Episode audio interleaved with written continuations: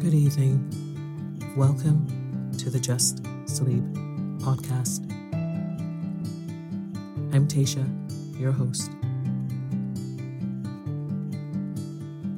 Every week, I will read you an old story to help you relax, put the stressful day behind you, and drift off to sleep.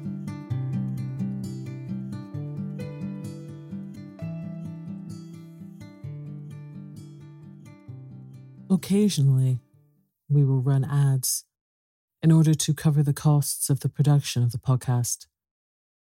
Rest assured, there will be no ads during or after the story. If you prefer an ad free and intro free show, you can join Just Sleep Premium. Visit justsleeppodcast.com slash support for more information. Hi, this is Craig Robinson from Ways to Win, and support for this podcast comes from Invesco QQQ, the official ETF of the NCAA. Invesco QQQ is proud to sponsor this episode, and even prouder to provide access to innovation for the last 25 years. Basketball has had innovations over the years too. We're seeing the game played in new ways every day. Learn more at Invesco.com slash QQQ. Let's rethink possibility. Invesco Distributors, Inc. Millions of people have lost weight with personalized plans from Noom, like Evan, who can't stand salads and still lost 50 pounds. Salads, generally, for most people, are the easy button, right? For me, that wasn't an option. I never really was a salad guy. That's just not who I am. But Noom worked for me. Get your personalized plan today at Noom.com. Real Noom user compensated to provide their story. In four weeks, the typical Noom user can expect to lose one to two pounds per week. Individual results may vary.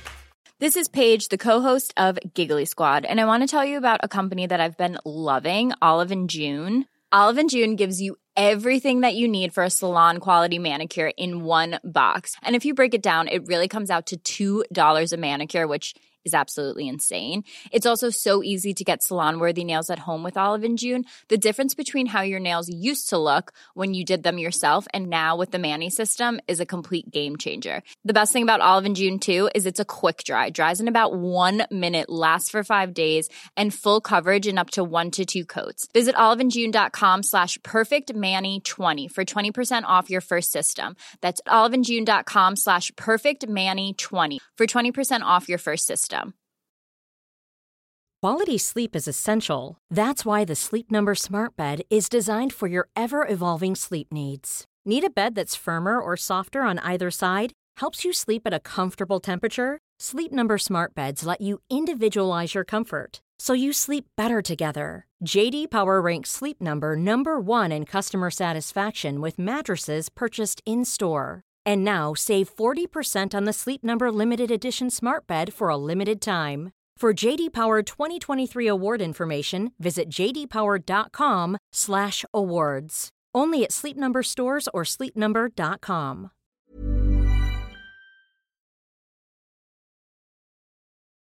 Tonight, I will be reading Gulliver's Travels by Jonathan Swift. So lie down, close your eyes, and let me read you a story. Chapter 1 My father had a small estate in Nottinghamshire. I was the third of five sons. He sent me to Emmanuel College in Cambridge at 14 years old, where I resided three years and applied myself close to my studies. But the charge of maintaining me, although I had a very scanty allowance, being too great for a narrow fortune, I was bound apprentice to Mr. James Bates, an eminent surgeon in London, with whom I continued four years. My father, now and then sending me small sums of money, I'd laid them out in learning navigation and other parts of the mathematics, useful to those who intend to travel, as I always believed it would be, some time or other, my fortune to do. When I left Mr. Bates, I went down to my father, where, by the assistance of him and my Uncle John, and some other relations, I got forty pounds and a promise of thirty pounds a year to maintain me at Leyden. There, I studied physic two years and seven months, knowing it would be useful in long voyages.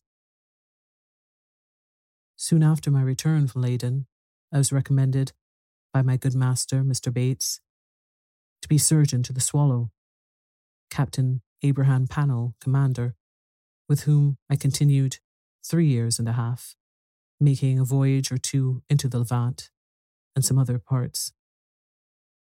When I came back, I resolved to settle in London, to which Mr. Bates, my master, encouraged me, and by him I was recommended to several patients.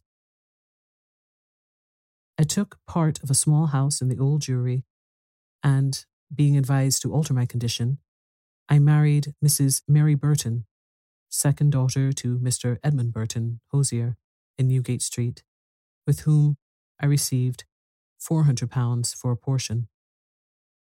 But my good Master Bates dying in two years after, and I having few friends, my business began to fail, for my conscience would not suffer me to imitate the bad practice of too many among my brethren. Having therefore consulted with my wife and some of my acquaintance, I determined to go again to sea.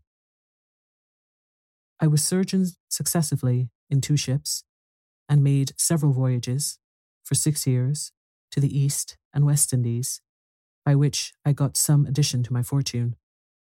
My hours of leisure I spent in reading the best authors, ancient and modern, being always provided with a good number of books, and when I was ashore, in observing the manners and dispositions of the people, as well as learning their language, wherein I had a great facility by the strength of my memory. The last of these voyages not proving very fortunate, I grew weary of the sea and intended to stay at home with my wife and family. I removed from the Old Jewry to Fetter Lane, and from thence to Wapping, hoping to get business among the sailors, but it would not turn to account. After three years' expectation that things would mend, I accepted an advantageous offer from Captain William Pritchard, master of the Antelope, who was making a voyage to the South Sea. We set sail from Bristol May 4th, 1699, and our voyage was at first very prosperous. It would not be proper, for some reasons, to trouble the reader with the particulars of our adventures in those seas. Let it suffice to inform him that in our voyage from thence to the East Indies, we were driven by a violent storm to the northwest of Van Diemen's Land. By an observation, we found ourselves in the latitude of 30 degrees 2 minutes south, Twelve of our crew were dead by immoderate labour and ill food. The rest were in a very weak condition. On the 5th of November, which was the beginning of summer in those parts, the weather being very hazy, the seamen spied a rock within half a cable's length of the ship. But the wind was so strong that we were driven directly upon it and immediately split. Six of the crew, of whom I was one, having let down the boat into the sea, made a shift to get clear of the ship and the rock. We rowed, by my computation, about three leagues till we were able to work no longer, being already spent with labour while we were in the ship. We therefore trusted ourselves to the mercy of the waves, and in about half an hour, the boat was overset by a sudden flurry from the north. What became of my companions in the boat, as well as of those who escaped on the rock, or were left in the vessel, I cannot tell, but conclude they were all lost. For my own part, I swam as fortune directed me and was pushed forward by wind and tide. I often let my legs drop and could feel no bottom, but when I was almost gone and able to struggle no longer, I found myself within my depth, and by this time the storm was much abated. The declivity was so small that I walked near a mile before I got to the shore, which I conjectured was about eight o'clock in the evening. I then advanced forward near half a mile, but could not discover any sign of houses or inhabitants. At least, I was in so weak a condition that I did not observe them. I was extremely tired, and with that, and the heat of the weather, and about half a pint of brandy that I drank as I left the ship, I found myself much inclined to sleep. I lay on the grass, which was very short and soft, where I slept sounder than I ever remembered to have done in my life, and, as I reckoned, about nine hours, for when I awakened, it was just daylight. I attempted to rise, but was not able to stir, for as I happened to lie on my back, I found my arms and legs were strongly fastened on each side to the ground, and my hair, which was long and thick, tied down in the same manner. I likewise felt several slender ligatures across my body, from my armpits to my thighs. I could only look upwards. The sun began to grow hot, and the light offended my eyes. I heard a confused noise about me, but in the posture I lay, could see nothing except the sky. In a little time, I felt something alive moving on my left leg, which, advancing gently forward over my breast, came almost up to my chin, when, bending my eyes downwards as much as I could, I perceived it to be a human creature, not six inches high, with a bow and arrow in his hands and a quiver at his back. In the meantime, I felt at least forty more of the same kind following the first. I was in the utmost astonishment and roared so loud that they all ran back in fright, and some of them, as I was afterwards told, were hurt with the falls they got by leaping from my sides upon the ground. However, they soon returned, and one of them, who ventured so far as to get a full sight of my face, lifting up his hands and eyes by way of admiration, cried out in a shrill but distinct voice, Hekinah degul. The others repeated the same words several times, but then I knew not what they meant. I lay all this while, as the reader may believe, in great uneasiness. At length, struggling to get loose, I had the fortune to break the strings and wrench out the pegs that fastened my left arm to the ground, for by lifting it up to my face, I discovered the methods they had taken to bind me, and at the same time, with a violent pull, which gave me excessive pain, I a little loosened the strings that tied down my hair on the left side, so that I was just able to turn my head about two inches. But the creatures ran off a second time before I could seize them, whereupon there was a great shout in a very shrill accent, and after it ceased, I heard one of them cry aloud, Tolgo phonac, when in an instant I felt above a hundred arrows discharged on my left hand, which pricked me like so many needles. And besides, they shot another flight into the air, as we do bombs in Europe, whereof many, I suppose, fell on my body, though I felt them not and some on my face, which I immediately covered with my left hand. When this shower of arrows was over, I fell a groaning with grief and pain, and then striving again to get loose, they discharged another volley larger than the first, and some of them attempted with spears to stick me in the sides. But by good luck, I had on a buff jerkin, which they could not pierce. I thought it the most prudent method to lie still, and my design was to continue so till night, when my left hand, being already loose, I could easily free myself. And as for the inhabitants, I had reason to believe I might be a match for the greatest army they could bring against me, if they were all of the same size with him that I saw. But fortune disposed otherwise of me. When the people observed I was quiet, they discharged no more arrows, but by the noise I heard, I knew their numbers increased, and about four yards from me, over against my right ear, I heard a knocking for above an hour, like that of people at work. When turning my head that way, as well as the pegs and strings would permit me, I saw a stage erected about a foot and a half from the ground, capable of holding four of the inhabitants, with two or three ladders to mount it, from whence one of them, who seemed to be a person of quality, made me a long speech, whereof I understood not one syllable. But I should have mentioned that before the principal person began his oration, he cried out three times, Langro dehul san. These words and the former were afterwards repeated and explained to me. Whereupon, immediately, about fifty of the inhabitants came and cut the strings that fastened the left side of my head, which gave me the liberty of turning it to the right and of observing the person and gesture of him that was to speak. He appeared to be of a middle age and taller than any of the other three who attended him, whereof one was a page that held up his train and seemed to be somewhat longer than my middle finger. The other two stood one on each side to support him. He acted every part of an orator, and I could observe many periods of threatenings and others of promises, pity, and kindness. I answered in a few words, but in the most submissive manner, lifting up my left hand and both my eyes to the sun, as calling him for a witness.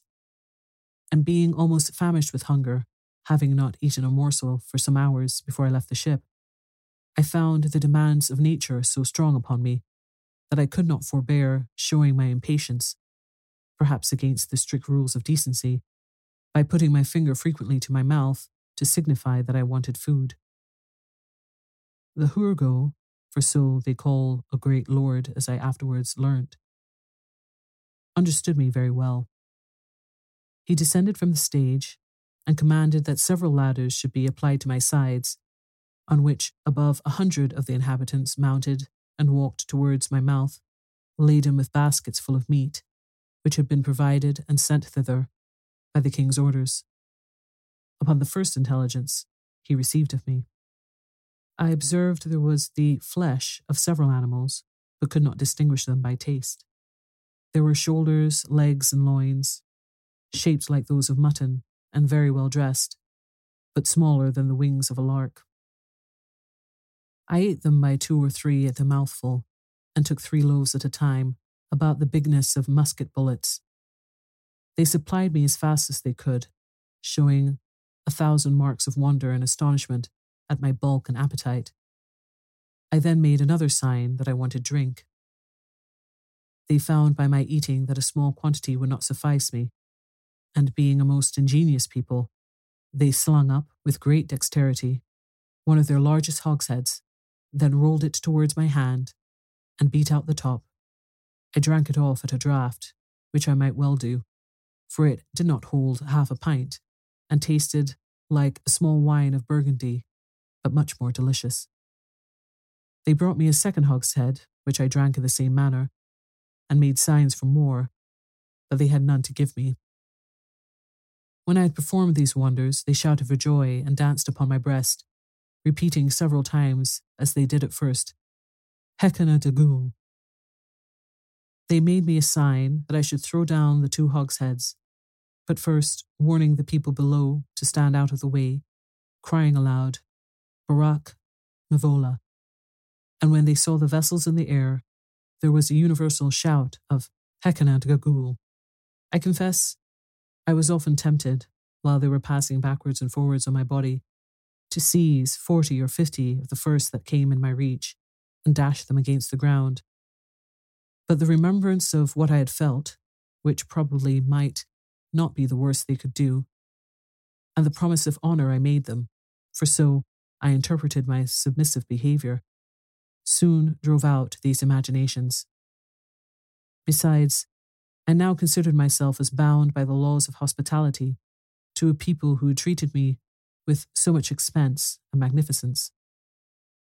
However, in my thoughts, I could not sufficiently wonder at the intrepidity of these diminutive mortals, who durst venture to mount and walk upon my body, while one of my hands was at liberty without trembling at the very sight of so prodigious a creature as I must appear to them.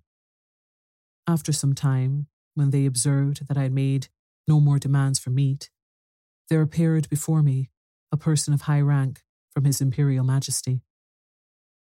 His Excellency, having mounted on the small of my right leg, advanced forwards up to my face with about a dozen of his retinue, and producing his credentials under the signet royal, which he applied close to my eyes, spoke about ten minutes without any signs of anger, but with a kind of determinate resolution, often pointing forwards, which, as I afterwards found, was towards the capital city, about half a mile distance, whither it was agreed by His Majesty in Council that I must be conveyed.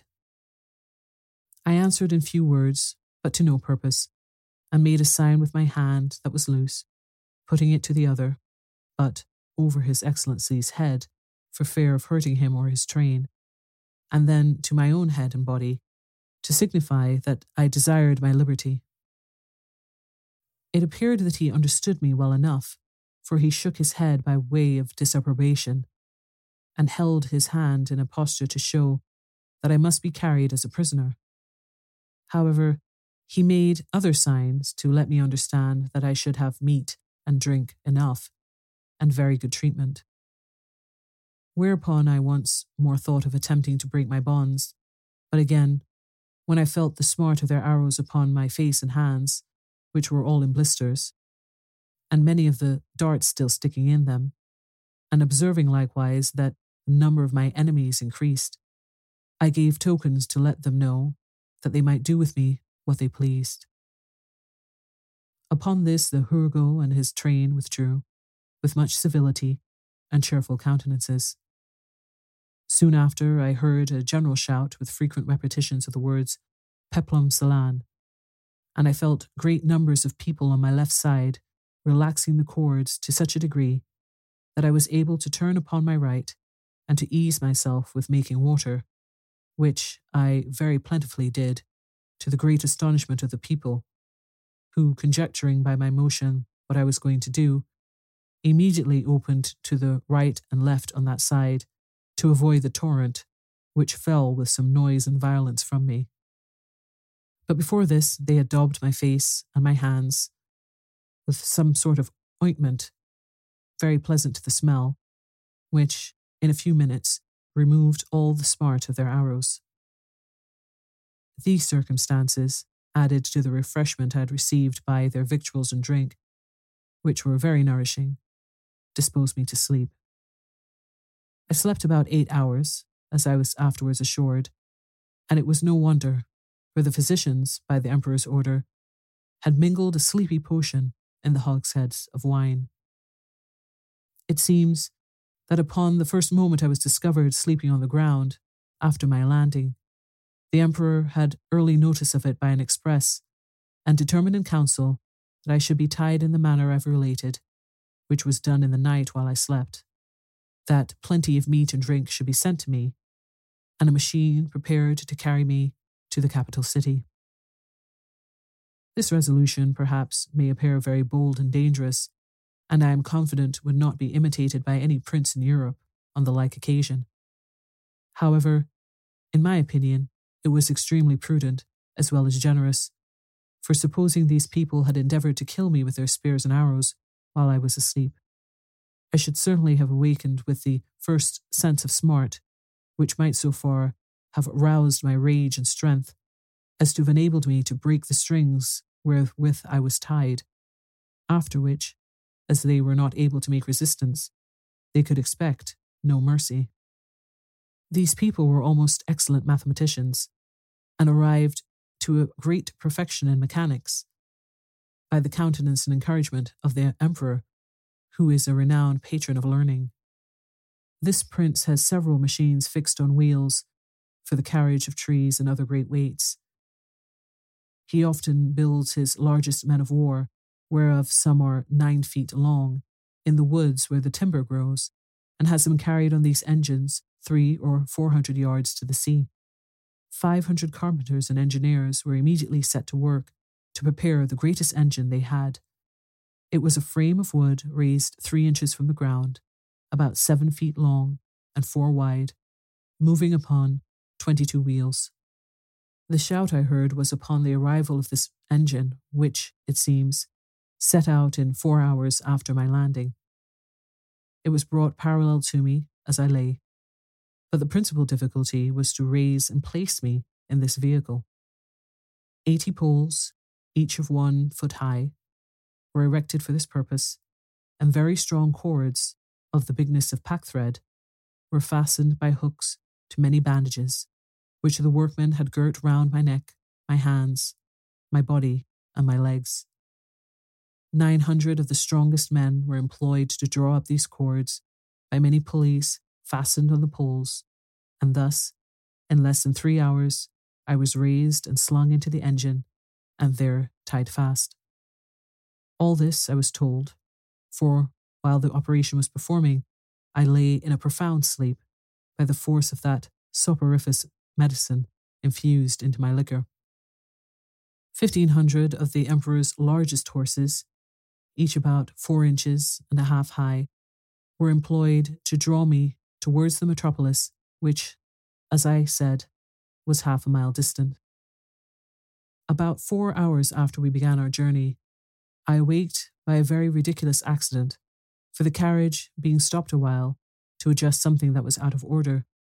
Two or three of the young natives had the curiosity to see how I looked when I was asleep. They climbed up into the engine, and advancing very softly to my face, one of them, an officer in the guards, put the sharp end of his half pike a good way up into my left nostril, which tickled my nose like a straw and made me sneeze violently, whereupon they stole off unperceived, and it was three weeks before I knew the cause of my waking so suddenly. We made a long march the remaining part of the day and rested at night with 500 guards on each side of me, half with torches and half with bows and arrows, ready to shoot me if I should offer to stir.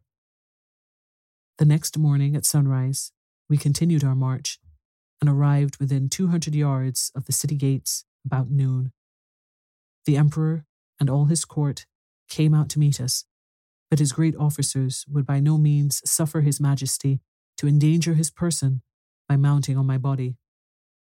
At the place where the carriage stopped, there stood an ancient temple, esteemed to be the largest in the whole kingdom, which, having been polluted some years before by an unnatural murder, was, according to the zeal of those people, looked upon as profane, and therefore had been applied to common use, and all the ornaments and furniture carried away.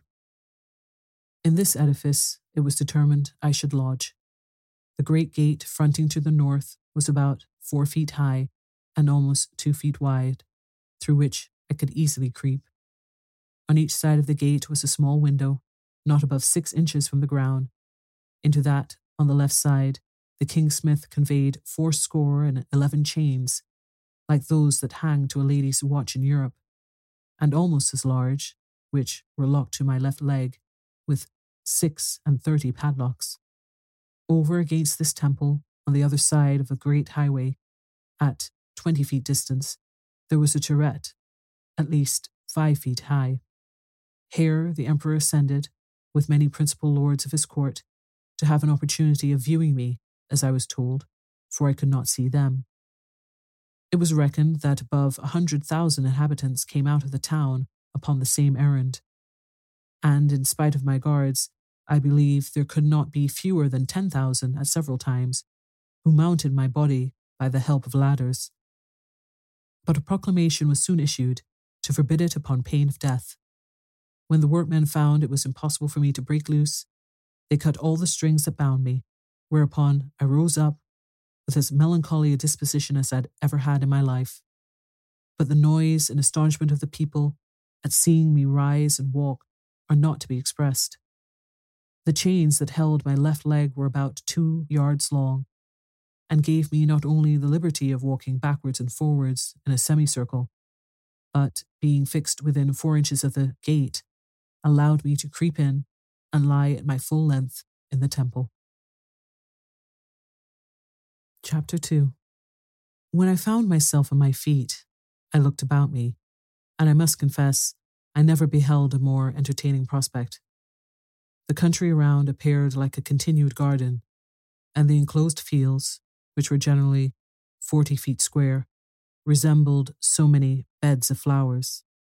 These fields were intermingled with woods of half a stang, and the tallest trees, as I could judge, appeared to be seven feet high.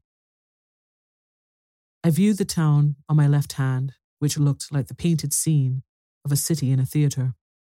I had been for some hours extremely pressed by the necessities of nature, which was no wonder, it being almost two days since I had last disburdened myself. I was under great difficulties between urgency and shame. The best expedient I could think of was to creep into my house, which I accordingly did, and shutting the gate after me, I went as far as the length of my chain would suffer, and discharged my body of that uneasy load. But this was the only time I was ever guilty of so uncleanly an action, for which I cannot but hope the candid reader will give some allowance, after he has maturely and impartially considered my case and the distress I was in. From this time, my constant practice was, as soon as I rose, to perform that business in open air, at the full extent of my chain, and due care was taken every morning before company came, that the offensive matter should be carried off in wheelbarrows by two servants appointed for that purpose. I would not have dwelt so long upon a circumstance that, perhaps at first sight, may not appear very momentous, if I had not thought it necessary to justify my character in point of cleanliness to the world, which I am told some of my maligners have been pleased, upon this and other occasions, to call into question. When this adventure was at an end, I came back out of my house, having occasion for fresh air, the Emperor was already descended from the tower and advancing on horseback towards me, which had like to have cost him dear, for the beast, though very well trained, yet wholly unused to such sight, which appeared as if a mountain moved before him, reared up upon its hinder feet. But that prince, who is an excellent horseman, kept his seat till his attendants ran in and held the bridle while his majesty had time to dismount. When he alighted, he surveyed me round with great admiration, but kept beyond the length of my chain. He ordered his cooks and butlers, who were already prepared, to give me victuals and drink, which they pushed forward in a sort of vehicles upon wheels till I could reach them. I took these vehicles and soon emptied them all. Twenty of them were filled with meat and ten with liquor. Each of the former afforded me two or three good mouthfuls, and I emptied the liquor of ten vessels, which was contained in earthen vials, into one vehicle, drinking it off at a draught, and so I did with the rest. The Empress and the young princes of the blood of both sexes, attended by many ladies, sat at some distance in their chairs, and upon the accident that happened to the Emperor's horse, they alighted and came near his person, which I am now going to describe. He is taller by almost the breadth of my nail than any of his court, which alone is enough to strike an awe into the beholders. His features are strong and masculine, with an Austrian lip and arched nose. His complexion olive, his countenance erect, his body and limbs well proportioned, all his motions graceful, and his deportment majestic. He was then past his prime, being twenty eight years and three quarters old, of which he had reigned about seven in great felicity, and generally victorious. For the better convenience of beholding him, I lay on my side, so that my face was parallel to his, and he stood about three yards off. However, I have had him since many times in my hand, and therefore cannot be deceived in the description. His dress was very plain and simple, and the fashion of it between the Asiatic and the European. And he had on his head a light helmet of gold, adorned with jewels, and a plume on the crest. He held his sword down in his hand to defend himself, if I should happen to break loose. It was almost three inches long. The hilt and scabbard were gold enriched with diamonds. His voice was shrill, but very clear and articulate, and I could distinctly hear it when I stood up. The ladies and the courtiers were all most magnificently clad, so that the spot they stood upon seemed to resemble a petticoat spread upon the ground, embroidered with figures of gold and silver. His Imperial Majesty spoke often to me, and I returned answers, but neither of us could understand a syllable. There were several of his priests and lawyers present, as I conjectured by their habits, who were commanded to address themselves to me, and I spoke to them in as many languages as I had the least smattering of, which were High and Low Dutch, Latin, French, Spanish, Italian, and lingua franca, but all to no purpose. After about two hours, the court retired, and I was left with a strong guard to prevent the impertinence and probably the malice of the rabble, who were very impatient to crowd about me as near as they durst, and some of them had the impudence to shoot their arrows at me as I sat on the ground by the door of my house, whereof one very narrowly missed my left eye. But the colonel ordered six of the ringleaders to be seized, and thought no punishment so proper as to deliver them bound into my hands, which some of his soldiers accordingly did, pushing them forward with the butt ends of their spikes into my reach. I took them all in my right hand, put five of them into my coat pocket, and as to the sixth, I made a countenance as if I would eat him alive. The poor man squalled terribly, and the colonel and his officers were in much pain, especially when they saw me take out my penknife. But I soon put them out of fear, for looking mildly and immediately, cutting the strings he was bound with, I set him gently on the ground, and away he ran. I treated the rest in the same manner, taking them one by one out of my pocket, and observed both the soldiers and the people were highly delighted at this mark of my clemency, which was represented very much to my advantage at court. Towards night, I got with some difficulty into my house, where I lay down on the ground and continued to do so about a fortnight, during which time the Emperor gave orders to have a bed prepared for me. Six hundred beds of the common measure were brought in carriages and worked up in my house. A hundred and fifty of their beds, sewn together, made up the breadth and length, and these were four double, which, however, kept me, but very indifferently, from the hardness of the floor that was of smooth stone. By the same computation, they provided me with sheets, blankets, and coverlets, tolerable enough for one who'd been so long inured to hardships. As the news of my arrival spread through the kingdom, it brought prodigious numbers of rich, idle, and curious people to see me, so that the villages were almost emptied, and great neglect of tillage and household affairs must have ensued, if His Imperial Majesty had not provided, by several proclamations and orders of state, against this inconveniency. He directed that those who had already beheld me should return home, and not presume to come within fifty yards of my house without license from the court, whereby the secretaries of state got considerable fees. In the meantime, the emperor held frequent councils to debate what course should be taken with me, and I was afterwards assured by a particular friend, a person of great quality, who was as much in the secret as any, that the court was under many difficulties concerning me. They apprehended my breaking loose, that my diet would be very expensive and might cause a famine, Sometimes they determined to starve me, or at least to shoot me in the face and hand with poison arrows, which would soon dispatch me. But again they considered that the stench of so large a carcass might produce a plague in the metropolis, and probably spread through the whole kingdom.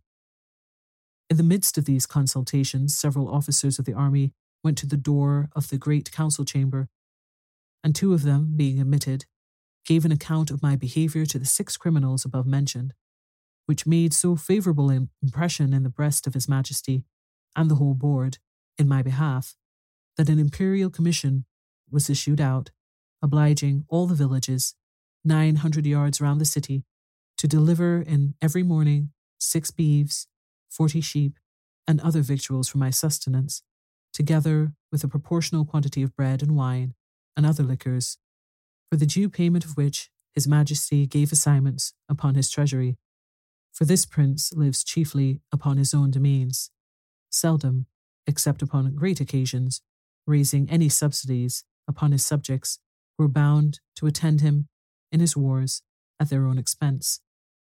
An establishment was also made of 600 persons to be my domestics, who had board wages allowed for their maintenance and tents built for them very conveniently on each side of my door.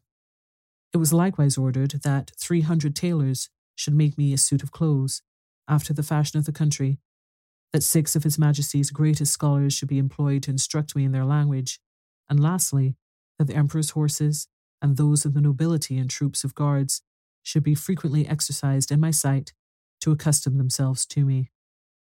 All these orders were duly put in execution, and in about three weeks I made a great progress in learning their language, during which time the Emperor frequently honoured me with his visits and was pleased to assist my masters in teaching me. We began already to converse together in some sort, and the first words I learnt were to express my desire that he would please give me my liberty, which I every day repeated on my knees. His answer, as I could comprehend it, was that this must be a work of time, not to be thought on without the advice of his council, and that first I must swear peace with him and his kingdom. However, that I should be used with all kindness. And he advised me to acquire by my patience and discreet behaviour the good opinion of himself and his subjects. He desired I would not take it ill if he gave orders to certain proper officers to search me, for probably I might carry about me several weapons, which must needs be dangerous things if they answered the bulk of so prodigious a person. I said, His Majesty should be satisfied, for I was ready to strip myself and turn up my pockets before him. This I delivered part in words and part in signs. He replied that by the laws of the kingdom I must be searched by two of his officers that he knew this could not be done without my consent and assistance, and he had so good an opinion of my generosity and justice as to trust their persons in my hands, that whatever they took from me should be returned when I left the country or paid for at a rate which I would set upon them. I took up the two officers in my hands, put them first into my coat pockets, and then into every other pocket about me, except my two fobs, and another secret pocket which I had no mind should be searched, wherein I had some little necessaries that were of no consequence to any but myself. In one of my fobs there was a silver watch, and in another a small quantity of gold in a purse. These gentlemen, having pen, ink, and paper about them, made an exact inventory of everything they saw, and when they had done, desired I would set them down that they might deliver it to the emperor.